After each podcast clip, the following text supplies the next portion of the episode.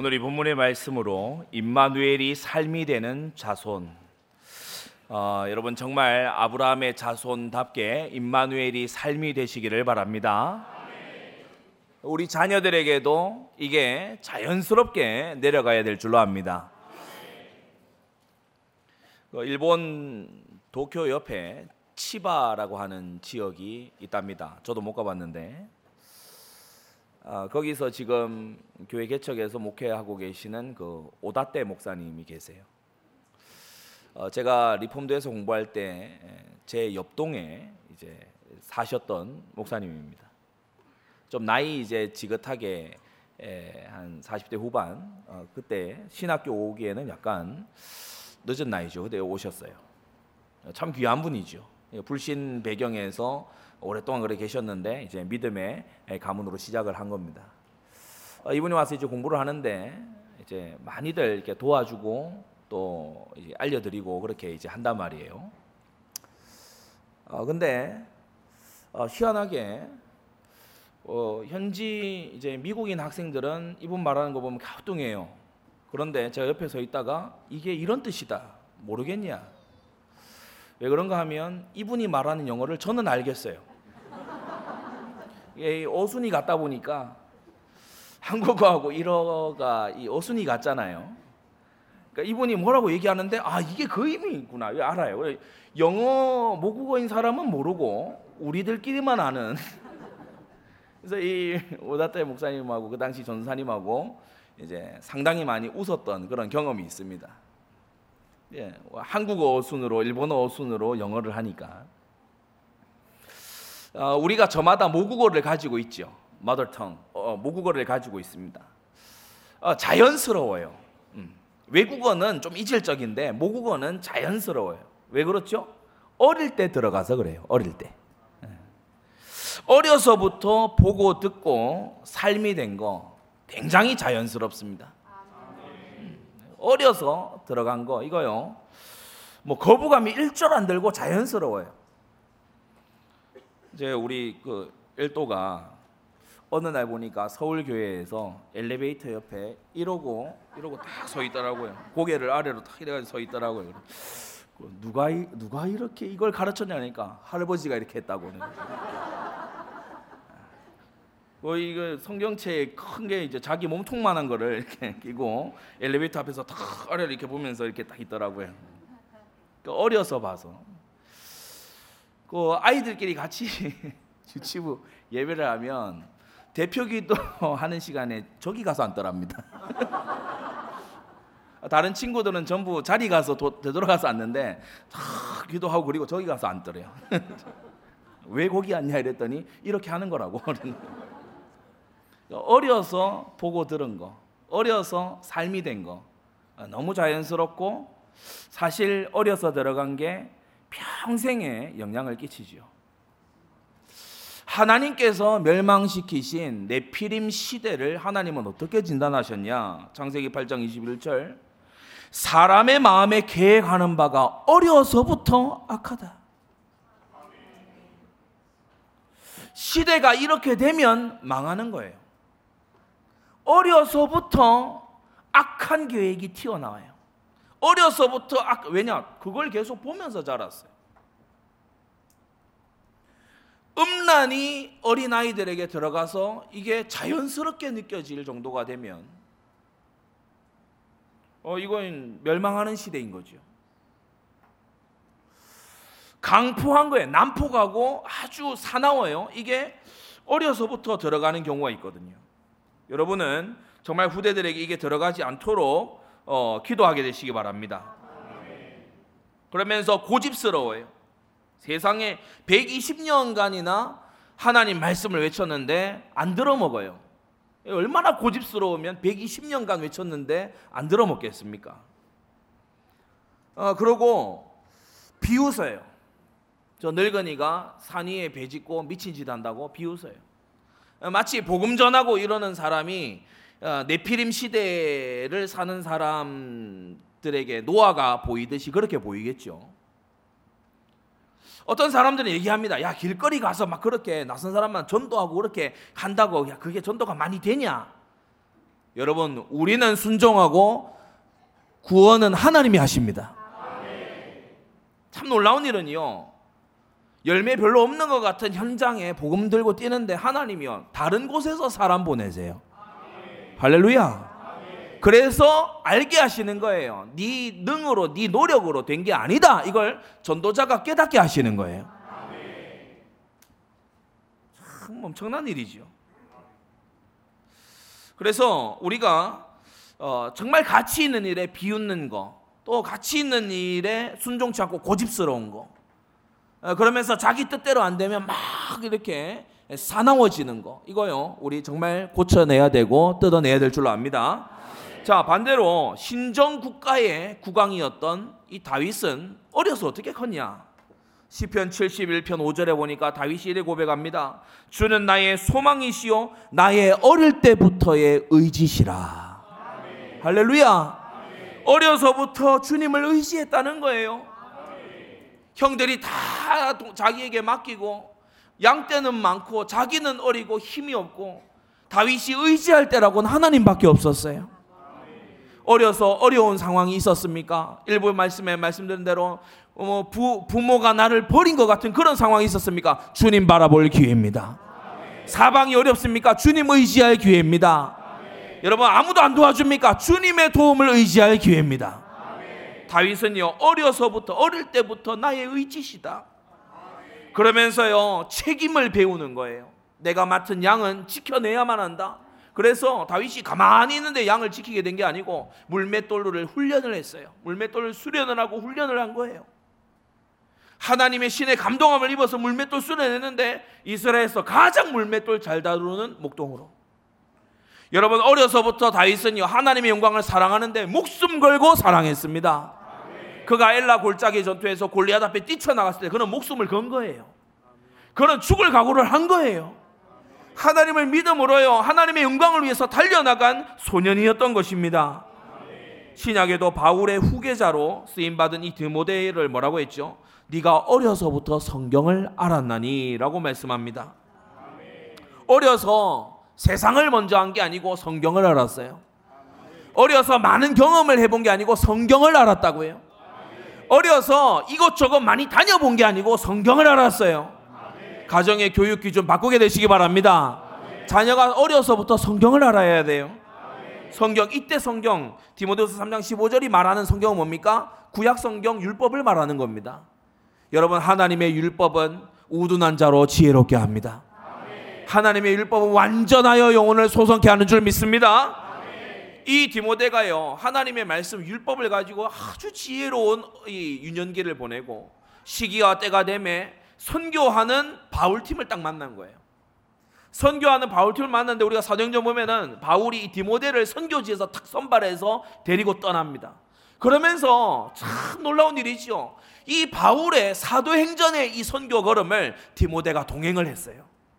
디모데가 하나님의 역사 일어나는 선교 현장을 본 거 있죠. 여러분 디모데가 이렇게 자랐습니다. 지교회를 보면서 자랐습니다. 지금 우리 교회에서 자라는 후대들은요. 교회 세우라 이런 말이 낯설지가 않습니다. 지교회를 세우는 이런 모습이 낯설지가 않습니다. 할렐루야. 이게 자연스러워야 될 줄 믿습니다. 당연히 사람이 교회 세우면서 살아야지. 이 땅에 와서 당연히 교회 남기고 가야지. 당연히 복음을 전해야지. 우리 안디옥 교회 후대들은요. 한 해 한 해 지나갈수록 1학년, 2학년, 3학년 지나갈수록 여러분 반에 있던 모든 학생이 다 듣게 해야 될 줄로 압니다. 이게 당연한 것이 돼야 돼요. 하나님은 누구와 함께 하십니까? 임마누엘의 기준을 알아야 되겠죠. 임마누엘이 삶이 되는 자손을 두려고 하면 임마누엘의 기준부터 알아야 되겠죠. 여러분 창세기 6장 3절에 하나님이 함께 안 하겠다라고 하는 대상이 나와요. 누구죠? 나의 신이 영원히 사람과 함께 하지 아니하리니 이는 그들이 육체가 됨이라라고 했어요. 여러분 정욕의 노예가 되면 임마누엘 안 됩니다. 정욕의 유욕의 노예가 되면 임마누엘이 안 돼요. 욕심의 노예가 되면 임마누엘이 안 돼요. 욕심이 잉태한 즉 죄를 낳고 죄가 장성한 즉 사망을 낳는데 그 길에는 임마누엘이 없습니다. 성도 여러분, 그래서 정욕을 십자가에 못 박고 육체로 살지 아니하고 하나님의 신으로 감동받게 되기를 바랍니다. 시편 5편에 보면 주는 죄악을 기뻐하는 신이 아니시니 악이 주와 함께 유하지 못한다라고 했어요. 여러분 죄악을 회개하지 아니하면 임마누엘이 안 돼요. 죄 범할 수 있어요. 죄를 우리가 오늘 교동문에서도 죄가 나를 이기어 싸우니 그게 뭘 전제합니까? 죄와 싸워 봤다는 거예요. 죄와 싸웠는데 아쉽게 패배했어요. 그러나 주님이 나를 사유해 주실 거라고 그렇게 고백하잖아요. 여러분 죄와 맞서 싸우고 죄를 회개하고 죄를 내다 버릴 때 하나님과 임마누엘이 열리게 되는 겁니다. 악은 주와 함께 유하지 못해요. 악을 가지고 있는 한 임마누엘은 안 되는 겁니다. 죄를 찾아내어 회개하는 주일 되시기 바랍니다. 내가 아는 죄도 있지만 내가 모르고 짓는 죄도 많아요. 내가 모르고 유혹자가 되는 경우도 있어요. 내가 모르고 시샘의 대상이 되어버리는 경우도 있어요. 제가 어제도 어떤 한 친구에게 그 얘기했습니다. 교회 안에서는 아직 훈련 중이고 연단 중인 그런 친구들 많이 있고 자기 길을 찾기 위해 애쓰고 있는 기도를 하나님이 시키시는 그러한 경우도 많이 있으니 잘 됐다고 교만하고 우쭐대면 안 된다. 응답받고 이랬다고 우, 어, 우쭐대고 그러면 다시 낮추시는 역사가 일어나기 때문에 항상 하나님 앞에 겸손해야 되고 하나님 앞에 자중해야 되고 여러분 절제하게 되시기를 바랍니다. 셋째 뭐냐? 오만한 자가 주의 목전에 서지 못한다고 했어요. 하나님은 교만을 미워하십니다. 교만 중에 교만이 뭡니까? 내 힘으로 했다. 내가 해냈다. 그게 교만입니다. 오만한 자는 주의 목전에 서지 못한다. 여러분, 육체가 되지 않고 다시 말해 정욕을 내다 버리고 그리고 악을 내다 버리고 교만을 내다 버리게 될 때 우리는 하나님과 임마누엘이 안 되는 모든 조건을 우리는 제거하게 되는 건 줄 믿습니다. 하나님은 무엇 속에 하나님과의 함께를 넣어 두셨는가 하면 마태복음 1장 23절 아들을 낳으린 이름을 임마누엘이라 하라 이를 번역한즉 하나님이 우리와 함께 계시다 함이라. 예수님이 임마누엘입니다. 그래서 예수 그리스도를 마음에 품은 자, 예수 그리스도를 마음에 영접한 자, 임마누엘 시작이 되는 줄 믿습니다. 복음이 생명으로 나에게 오면 임마누엘이 돼요. 복음을 그저 소문으로 들어서는 임마누엘이 안 돼. 복음이 생명이 되면 임마누엘이 될 줄로 압니다. 그러면서 여러분 요한복음 14장 23절 사람이 나를 사랑하면 내 말을 지키리니 내 아버지께서 저를 사랑하실 것이요 우리가 저에게 와서 거처를 함께 하리라. 언제 함께 한다고요? 하나님의 말씀을 지킬 때에.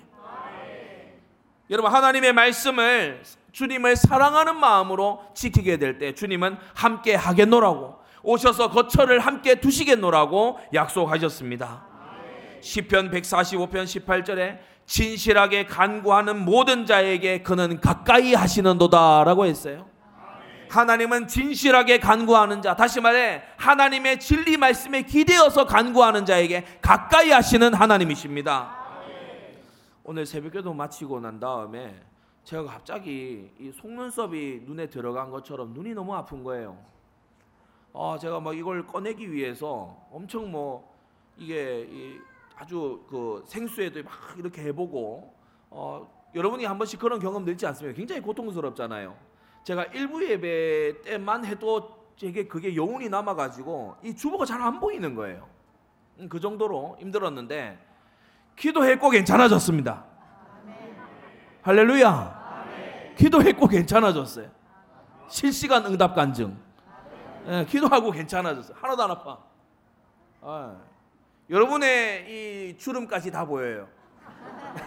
할렐루야. 예. 여러분 진실하게 간구하는 그에게 하나님은 가까이 하십니다. 하나님 앞에 나왔어요. 오늘 새벽에 들은 것처럼 뭐 아버지, 아버지, 아버지, 아버지 중원부원하듯이 그런 식으로 하지 말고요. 여러분 단, 한, 단 하나의 기도를 할지라도 하나님 앞에 진심을 담고 진리를 담아 기도하시기 바랍니다. 그때에 하나님은 가까이 해 주신다. 그리고 주님은 또 언제 가까이 하신다고 했습니까? 마태복음 28장에 가서 모든 족속으로 제자 삼을 때 볼지어다 내가 세상 끝날까지 너희와 항상 함께 있으리라. 임마누엘은 복음 안에 말씀 안에 기도 안에 사명 안에 있는 줄로 압니다. 잠언 8장 17절 나를 사랑하는 자들이 나의 사랑을 입으며 여러분 복음 안에 하나님의 사랑을 깨달으면 주님을 사랑하게 되지 않습니까? 주님이 내게 속히 와주시기를 그 술람미 여인처럼 기도하게 되지 않습니까? 여러분 나를 사랑하는 자들이 나의 사랑을 입고 나를 간절히 찾는 자가 나를 만날 것이라고 주님은 말씀하셨습니다. 여러분 임마누엘을 누리고 뚫어내게 되시기를 바랍니다. 자꾸 다른 거 하니까 임마누엘이 안 되는 거예요. 복음 안에 집중하면 될 거를 자꾸 육체가 돼서 살라. 말씀 순종하면 될 거를 자꾸요 죄악을 딱 쥐고 있는 거예요. 죄악을 딱 쥐고 있는데 어떻게 함께가 되겠습니까? 그렇잖아요. 죄악을 딱 쥐고 있는데 우리가 집에 갈 때 아이들 차에 이렇게 태우거나 할 때 어떻습니까? 아이가 막 신발에 진흙을 가득 묻혀가지고 막, 막 그러면서요. 막 있으면 아버지가 와서 야 그거 지금 타지 마 이러죠. 야 지금 함께 여기 차에 타고 갈 수가 없어 이러. 그거부터 털고 그것부터 씻어내고 그러고 난 다음에 탈 수 있어요. 이러. 여러분 우리가 죄를 씻어내야 하나님과 함께가 되는 겁니다. 죄의 진흙 더미를 막 묻혀가지고요. 죄의 오물 냄새나는 걸 막 묻혀가지고 함께 어렵습니다. 여러분 기도 기도 속에서 사명 속에서 주님과 함께 뚫어내게 되기를 바랍니다. 자 오늘 요셉은요 창세기의 완성형 인물이에요. 창세, 창세기의 완성의 증인 그가 누구냐 요셉입니다. 그의 증조부 어, 아브라함에게 약속하신 대로 이 요셉을 통해서요 요셉이 가는 곳에 복이 임하는 거 있죠. 5절에 보면 요셉을 위하여 여호와께서 요셉을 위하여 그 애굽 사람의 집에 복을 내리셨다라고 했어요. 여러분 우리가 이런 사람이 되어야 됩니다. 우리 때문에 회사가 복을 받고 할렐루야. 우리 때문에 가문이 복을 받고 우리 때문에 우리가 가는 곳마다 복이 임해야 될 줄로 압니다. 임마누엘의 임마누엘이 삶이 된 요셉이에요. 그 근본 뿌리 첫 번째. 그 근본 뿌리가 어디 있느냐? 바로 증조부와 할아버지와 아버지 이 4대째 내려오는 하나님 앞에 복을 쌓은 조상이 바로 요셉 임마누엘의 뿌리였습니다. 왜냐 약속이 그래요. 하나님의 축복이 그래요. 너의 자손과 함께 하겠다고 하나님께서 약속하셨어요. 조상이 복을 쌓았어요. 어떤 사람들은 얘기합니다. 뭐 뭐뭐 뭐, 뭐, 가게 뭐뭐 뭐, 무슨 저주론 뭐뭐 뭐, 어, 거시기 이런 걸 얘기하냐? 어, 성경 말하고 있는 거예요.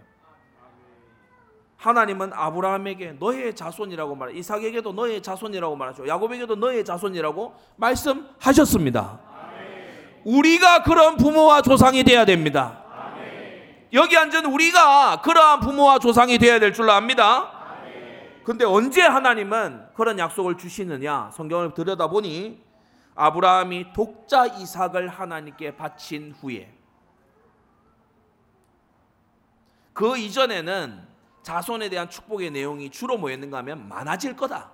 많아질 거다. 셀 수 없이 많아질 거다. 여기에 그쳤다면 창세기 22장 17절에 보면 이 축복이요 업그레이드가 됩니다. 내가 네게 큰 복을 주고 네 씨로 너의 후대로 너의 자손으로 이 말이거든. 너의 자손으로 크게 성하여 하늘의 별과 같고 바닷가의 모래와 같게 하리니 네 씨가 그 대적의 문을 얻으리라. 대적이 살고 있는데 이게 성문을요 뺏어 버리면 어떻게 됩니까? 성문을 가져와 버리면 어떻게 돼요? 싹 다 항복하게 되는 거예요. 싹 다 정복하게 되는 것을 바로 문을 얻는다. 이 얘기를 어, 이 얘기가 바로 싹 다 정복하게 되는 것을 말해요. 요셉의 할아버지 이삭도 예, 언제 이 복을 물려주는 하나님의 약속을 받았냐? 창세기 26장 4절에 흉년된 땅에 이삭이 믿음으로 머물렀어요. 여러분 흉년은 굶어 죽는 문제 아닙니까? 흉년은요 잘못하면은 이 모든 사람들이요 완전히 거지가 될 수 있는 그러한 문제거든요. 그런데 거기에 믿음으로 머문 거예요. 그때에 하나님께서 네 자손을 인하여 천하 만민이 복을 받게 될 것이라고 말씀하셨어요. 아버지 야곱은 어떻게 했습니까? 시딤에서 어, 이 머물러, 머물렀을 때에 음, 그때에 이 에, 어, 야곱이 일어나서 베델로 올라가자 이렇게 말하죠. 일어나서 베델로 올라가자. 나의 환란 때에도 오신 하나님께로 나아가자. 소원을 다 지키지는 않았지만은 이 베델 하나님을 기억하고 하나님 앞에 소원 갚기 위하여 올라가려는 이 야곱에게 하나님이 약속하셨죠. 창세기 35장에 보면 나는 전능한 하나님이라. 생육하며 번성하라. 국민과 많은 국민이 내게 선하고 왕들이 네 허리에서 나오리라. 내가 아브라함과 이삭에게 준 땅을 내게 주고 내가 네 후손에게도 그 땅을 주리라. 분명히 이거 붙잡았다는 증거로 요셉이 나중에 보면요 죽을 때 내 해골 메고 올라가라고 말합니다. 분명히 이 약속을 알고 있다는 증거로 내 해골을 애굽 땅에 묻지 말고 메고 약속의 땅 하나님이 내게 주신다고 한 그 땅으로 메고 올라가라. 그렇게 유언을 남기는 걸 볼 수 있죠. 여러분 아브라함의 절대적인 헌신, 이삭 할아버지 이삭의 생을 건 순종, 아버지 야곱에게 숨은 모든 제약들을 개혁하는 이때에 하나님께서는 자손에게 임마누엘 하시겠다는 축복을 약속하신 것입니다. 오늘은 성경 통해서 이거 배워야 돼요. 하나님이 내 자손에게 임마누엘 하실 수 있는 거 뚫어내야 돼요. 아브라함처럼 하시기 바랍니다. 이삭처럼 야곱처럼 하시기 바랍니다. 우리는 생애의 목적이 있어요. 하나님께 인정받는 거예요. 우리는 생애의 목적이 있다고 하나님께 인정받는 거. 하나님께서 축복하시는 자가 되는 거. 할렐루야. 요셉이 이 보화를 상속했어요. 요셉 개인에게서 그냥 막 시작된 게 아닙니다. 오래전부터 시작이 된 거예요. 요셉이 태어나기 한참 전부터 시작이 된 거예요. 여러분 다윗이 그날 그냥 어느 날 신정국가 성전 건축 막 이렇게 한 게 아닙니다. 다윗이 태어나기 한참 전에 그 믿음은 시작이 됐어요. 디모데가 어느 날 갑자기 바울 팀에 합류해 가지고 3인방 중에 하나가 돼 그게 아니에요. 디모데의 어머니 외조모 오래전부터 시작이 됐어요. 여러분 우리는 오래전부터 후대를 위하여 축복을 준비하는 부모와 조상이 되어야 될줄 압니다. 그리고 이 요셉의 부모를 보면 요셉이 참 기막힐 때 태어난 것을 볼 수 있습니다. 라헬이 원래 질투의 여인이거든요. 아, 참 표현이 그렇지만 있는 것들이 더하다. 그렇죠? 예, 라헬, 레아는 좀 못생겼잖아요. 근데 라헬은 예쁜데 이 예쁜 게 더해요.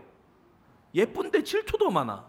그래서 이 라헬이요 계속해서 질투하고 경쟁하고 수단 부리는데 창세기 30장 15절 보면 합한 채 이런 거요. 합한 채를 내게 넘기고 예, 오늘 밤 내가 남편을 내주겠다. 그 오늘 밤 내가 남편을 내주겠다 이 말이 뭡니까? 야곱이 라헬 라헬 장막에서만 지내요.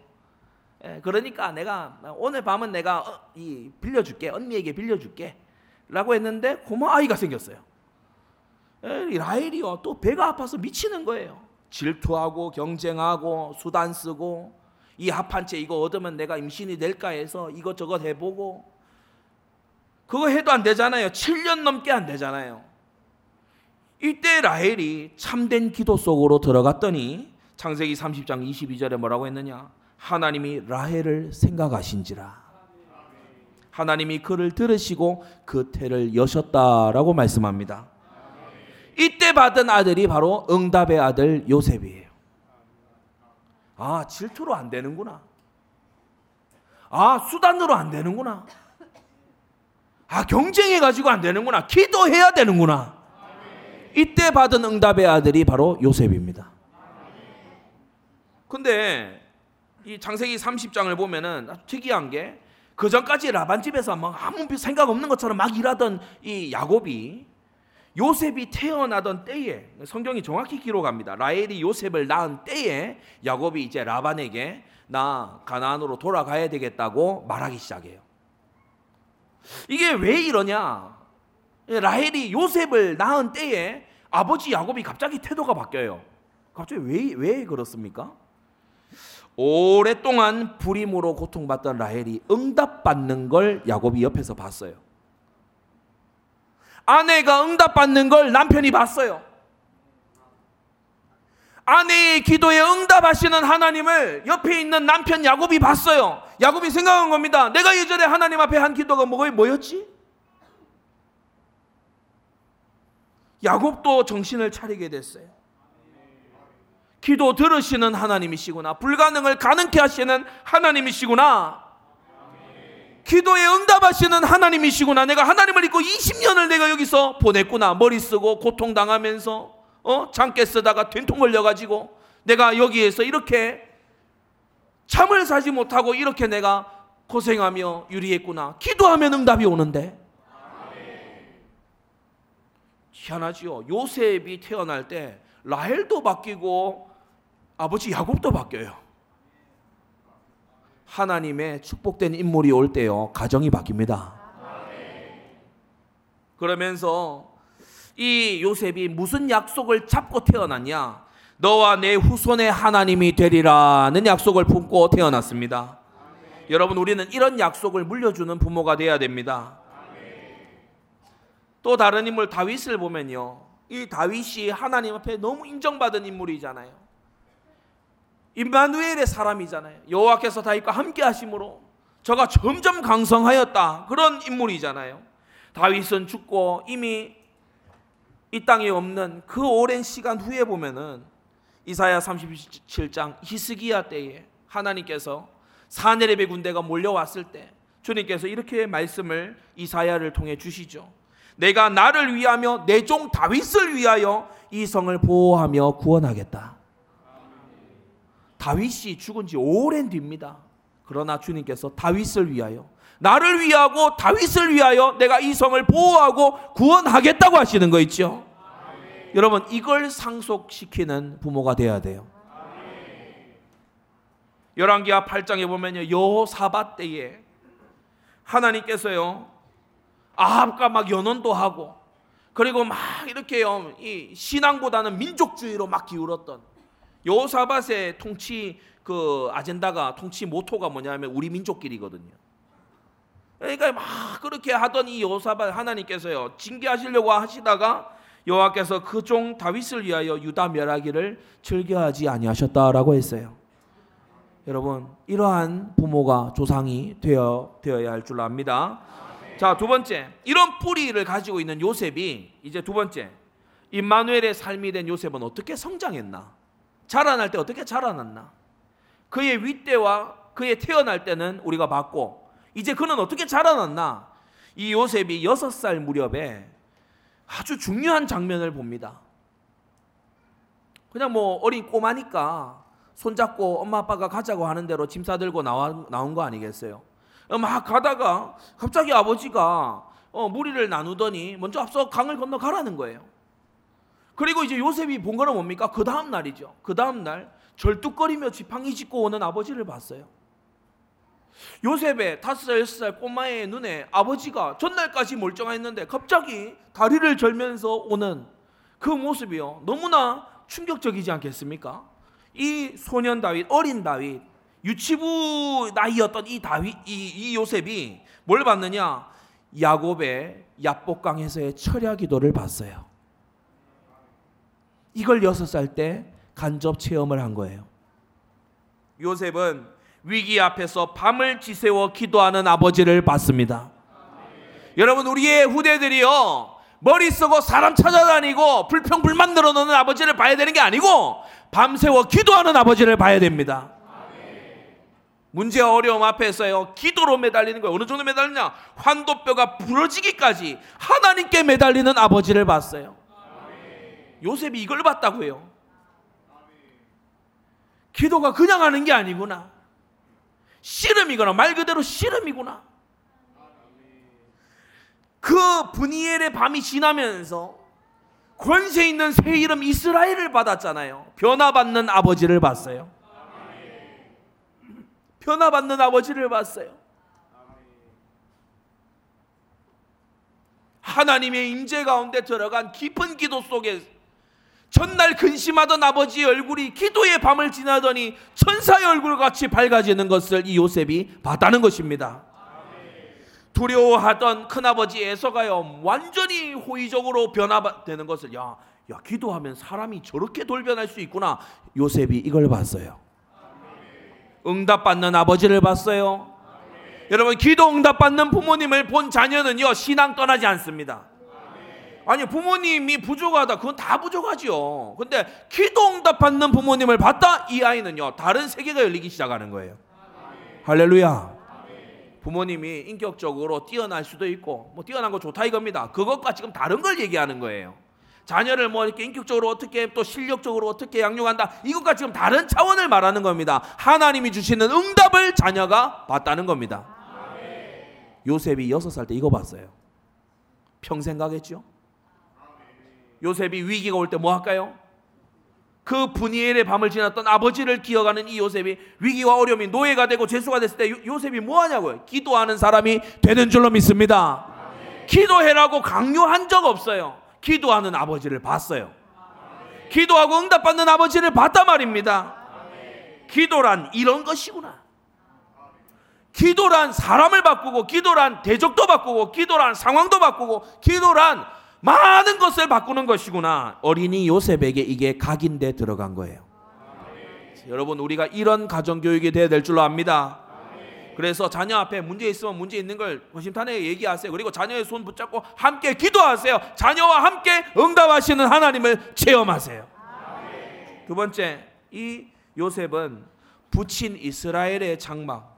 이제 이름 바뀌었습니다. 야곱이 이스라엘입니다. 붙인 이스라엘의 장막에서 어린 시절을 보냈어요. 왜 그렇게 될 수밖에 없었냐? 어머니 라헬이 동생 베냐민 나타가 일찍 죽었거든요. 그래서 이스라엘이 너무 볼 때 안타깝잖아요. 아버지가 볼 때 너무 안쓰럽잖아요. 그래서 다른 10명의 형들보다 이 요셉을 특별히 더 사랑했다고 했어요. 창세기 37장 3절에 요셉은 노년에 얻은 아들이므로 이스라엘이 그 여러 아들보다 그를 깊이 사랑하여 위하여 채색옷을 지었다라고 했어요. 이스라엘 곧 야곱의 더 깊은 사랑을 받으면서 자랐어요. 부모의 사랑을 많이 받는 자녀가 되는 것도 역시나 중요합니다. 왜냐하면 부모에게 어려서 학대당하고 굉장히 이 자기 정체성이 완전 무너진 자기 정체성이 막 누군가에게 심한 욕을 들어도 뭐 전혀 거리낌이 없는 그런 아이로 자라게 되면 나중에 자기를 너무 세상에 함부로 굴리게 돼요. 이거 중요합니다. 자기 이 정체성이 너무 보잘것없고 쓸데없는 쓸모없는 존재로 스스로 생각하거든. 그러니까 죄에게 져서 죄 육신대로 살 것이 아닌데 죄에 마구 자기를 내던져요. 죄에 마구 자기를 내던져요. 자기를 지키려 하지 않아요. 그러나 요셉은 보세요. 삐뚤어질 기회가 얼마나 많았습니까? 노예로 갔어. 내 인생은 끝이야. 비관 쪽으로 갈 수 있고 그렇잖아요. 아니 노예도 그런데 노예 죄수가 됐어. 나 이제 끝이야. 나 안 해. 뭐 뭐 뭐 이 간수가 도와달라고 흠 너나 해. 나 안 해. 그럴 수 있잖아요. 삐뚤어질 수 있어요. 절망할 수 있어요. 낙심할 수 있어요. 막 나갈 수 있어요. 그러나 요셉이 어려서 아버지 장막에서 남다른 사랑을 받으면서 이 사랑은 어디로부터 기원한 것입니까? 바로 하나님께서 보이신 사랑을 가정 안에서 그가 받으면서 요셉이 어려서 너무 건강한 정체성을 가지고 자라난 걸 볼 수 있어요. 여러분 가정을 아름답게 가꾸어 가게 되시기 바랍니다. 자녀를 노엽게 하지 말라고 했잖아요. 자녀는 주 안에서 부모를 순종하라고 했잖아요.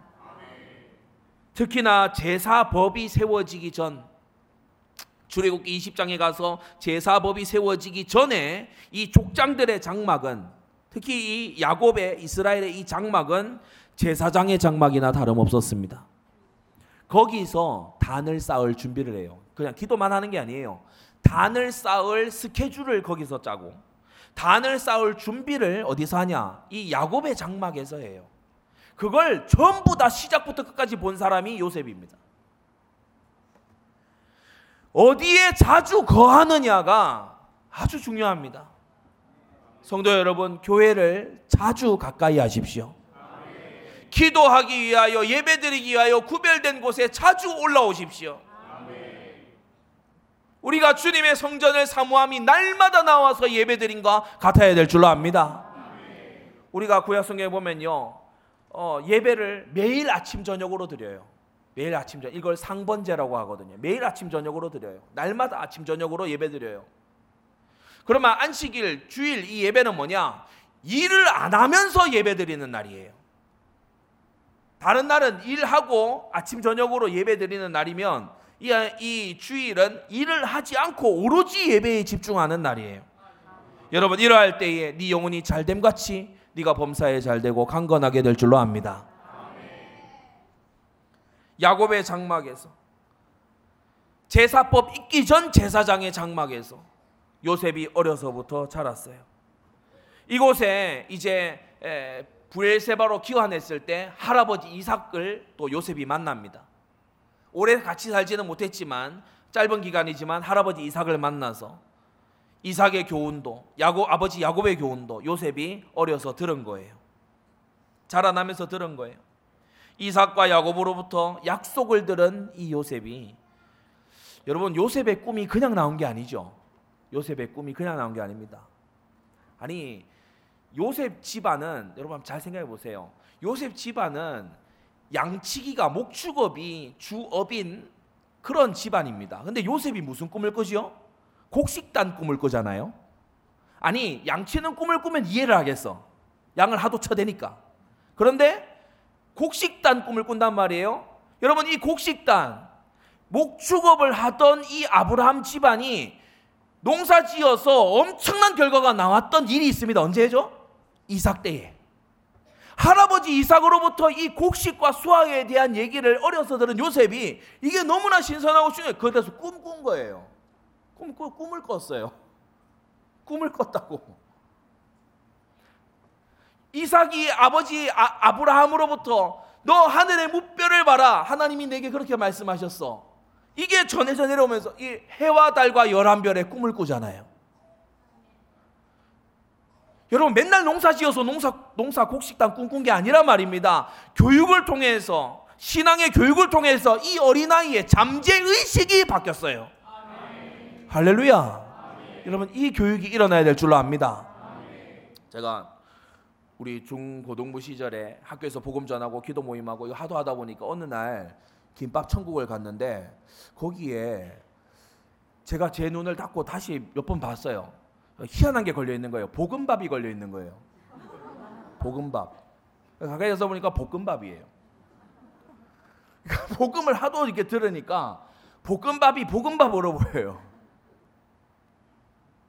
수업 시간에 선생님이 야 이거 답이 마이너스 1 맞지? 딱 탕탕탕 해서 딱 하면은 저도 모르게 아맨 하려고. 그래서 반에 앉아 있는 친구들이 제가 갑자기 아! 이러니까 야 쟤 틀렸다 저거. 아 아까 아까지 하려고 한 게 아니고 아멘을 하려고 했는데. 그냥 어려서 항상 그런 환경에 자라다 보니까. 요셉이 꿈을 꿔도 희한한 꿈을 꿉니다. 그러면서 세 번째 16살 이제 노예로 잡혀가기 불과 한 해 전에 숲곳에서 가문이 개혁되는 것을 경험하지요. 아버지 야곱이 서원을 무시했어요. 배들로 올라가 단을 쌓으라. 근데 중간에 머물러 있었어요. 회색 지대에 머물러 있었어요. 그러면서 숲곳에 10년이나 체류하면서 이 집안이 점점 가난화되기 시작하는 거예요. 남몰래 드라밉을 비롯한 온갖 우상들을 숨겨서 그걸로 주술 행위를 하고 그런 집안으로 이 믿음의 집안이 속에서 골마 들어갔던 거예요. 이 10년의 세월을 요셉이 지내고 지내면서 하나님께서 이제 10년째 되던 때에 형제들이 화를 당하게 하죠. 누나 디나가 강간당하고 그러면서 형들이 가서 막 살육을 해서 지금 온 집안이 망할 위기라고 막 불불 떠는 이것을요 16살 청소년 요셉이 이걸 봤던 거예요. 아 맹세를 서약을 서원을 내팽개치면 이렇게 되는 거구나. 우리가 약속의 땅에 중심부에 들어가지 않고 근처에 걸쳐 있으면 거기서 세월 보내면 우리가 이렇게 되는 거 이런 곤란을 당하는 거구나. 그런데 여기까지만 본 게 아니죠. 35장에 보면 야곱이 하나님의 역사를 아는 이 야곱이 말합니다. 야 이방 신상 다 버려. 이방 신상을 다 버려. 그리고 정결케 해. 의복을 새롭게 해.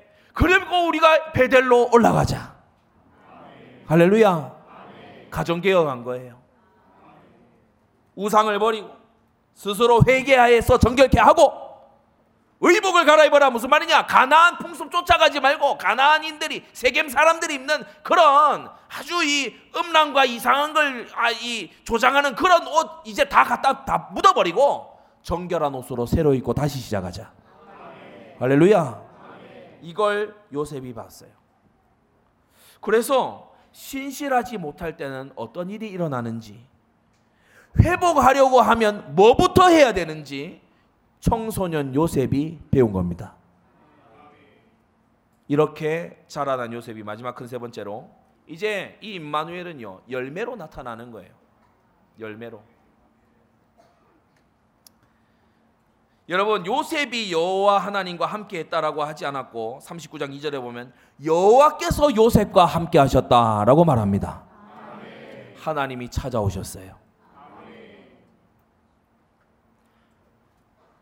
온 가족이 죽었다고 생각한 이 요셉 누구도 그를 위해 기도해 주지 않 왜냐 죽은 사람을 위해서 기도하지 않거든요 히브리인들은 그러니까 누구도 그를 위해 기도해 주지 않는 이 요셉 그러나 하나님이 언약의 하나님이신 우리 하나님께서 아브라함과 이삭과 야곱의 자손인 이 요셉을 찾아오셨습니다. 믿음 안에서 함께 아브라함의 자손이 된 우리에게도 하나님께서 동일한 약속으로 우리들을 찾아오시는 줄을 믿습니다.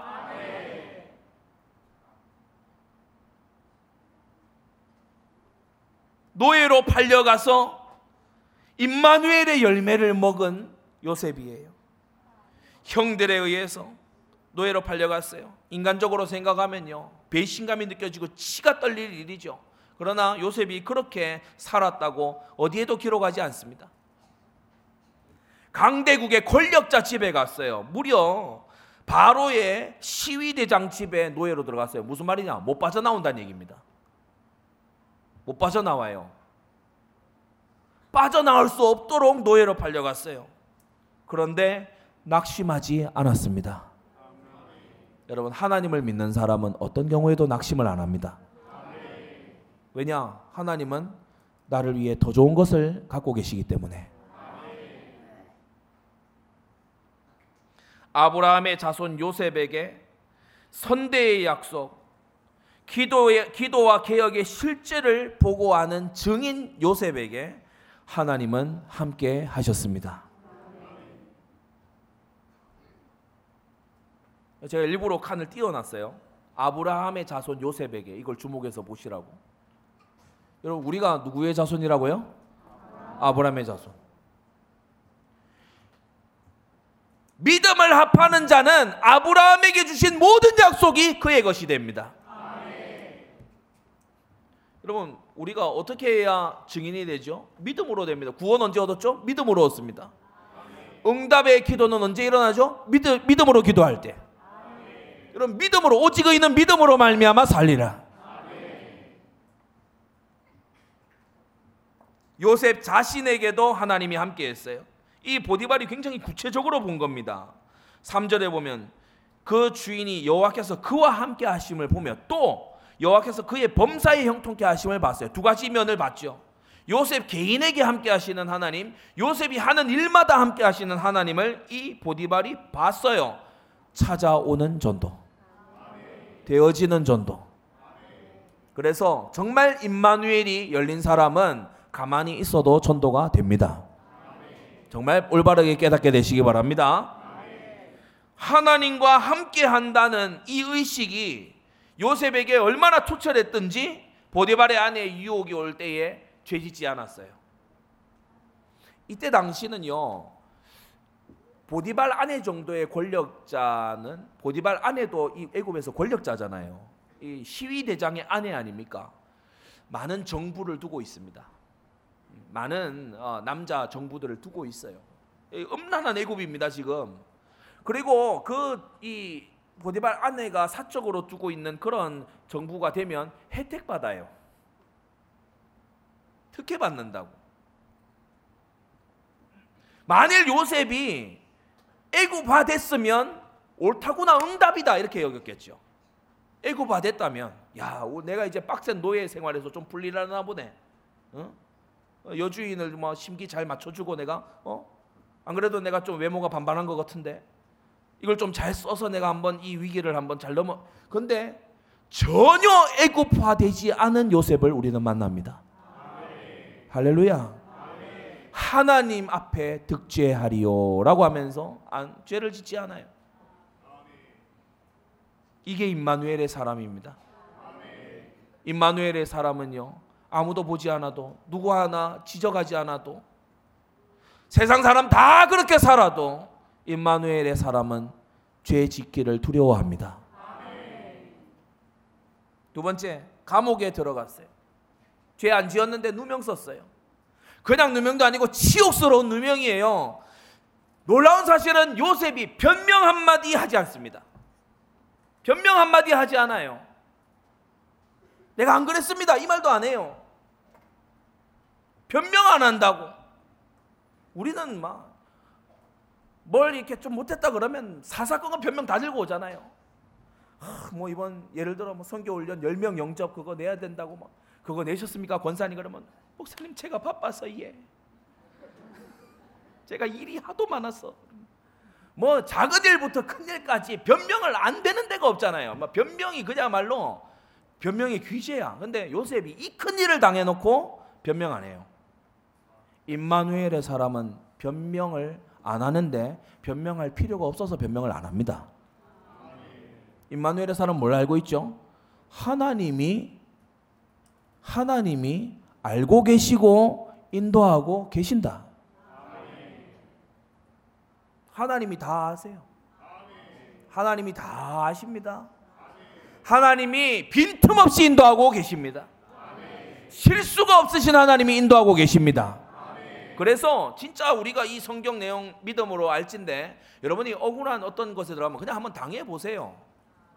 하나님 딱 믿고 한번 한번 밀려가 보세요. 샘의 근원으로 가나 안 가나 한번 밀려가 보세요. 예? 밀려가 보라고. 거기에 뭐가 있는지 술 맞점 관원장은요. 감옥 안- 안 가면 절대 못 만날 사람입니다. 거기에 그 사람이 있는 줄 요셉은 몰라요. 그러나 주님이 인도하시는 대로. 창세기 39장 21절에 보니까 여호와께서 감옥에서도 요셉과 함께 하시고 그에게 인자까지 더하셨어요. 요셉의 요셉의 마음에 하나님의 사랑을 더하셨어요. 하나님의 사랑을 요셉이 느끼는 거예요. 인자를 더하사 전옥에게 은혜를 받게 하셨다라고 했어요. 여러분 사람의 마음은 하나님이 지고 계십니다. 전옥이 보니까 아, 요셉 이 사람 참 괜찮은 사람이에요. 괜찮은 거 넘어서서 내 일을 막 다 맡기고 싶어. 맡겨도 다 잘하기 때문에 어, 내가 이렇게 예, 곤란해질 일이 전혀 없을 것 같아. 전옥의 눈에 그냥 그렇게 보였어요. 그걸 누가 그렇게 하셨다고요? 하나님께서. 할렐루야. 예, 그렇게 해서 감옥에 들어갔는데 감옥에 전옥 같은 역할을 하는 죄수가 된 거예요. 감옥에 교도관 같은 역할을 하는 죄수가 됐다 이 말입니다. 술 맡은 관원장에게 꿈을 풀어 해석해 주고 은혜를 베풀고 그의 그를 돌봐주고 섬겼죠. 그런데 술 맡은 관원장이 나가서 내가 꼭 이렇게 어, 이 기억하고 내가 바로에게 얘기해서 내가 풀어주겠다 뭐 철석같이 약속해 놓고 그거 싹 잊었어요. 그때도 이 요셉은요 호소하지 않았어요. 술 맡은 관원장에게 사람 보내서 해준다 하지 않았냐? 어, 내가 곤란, 내가 곤란해지지 않게 해준다고 하지 않았냐? 어, 옛날에 그런 말을 나한테 한 것 같은데 하면서 어, 그렇게 호소하지 않았어요. 하나님을 믿기 때문에 잠잠히 있었어요.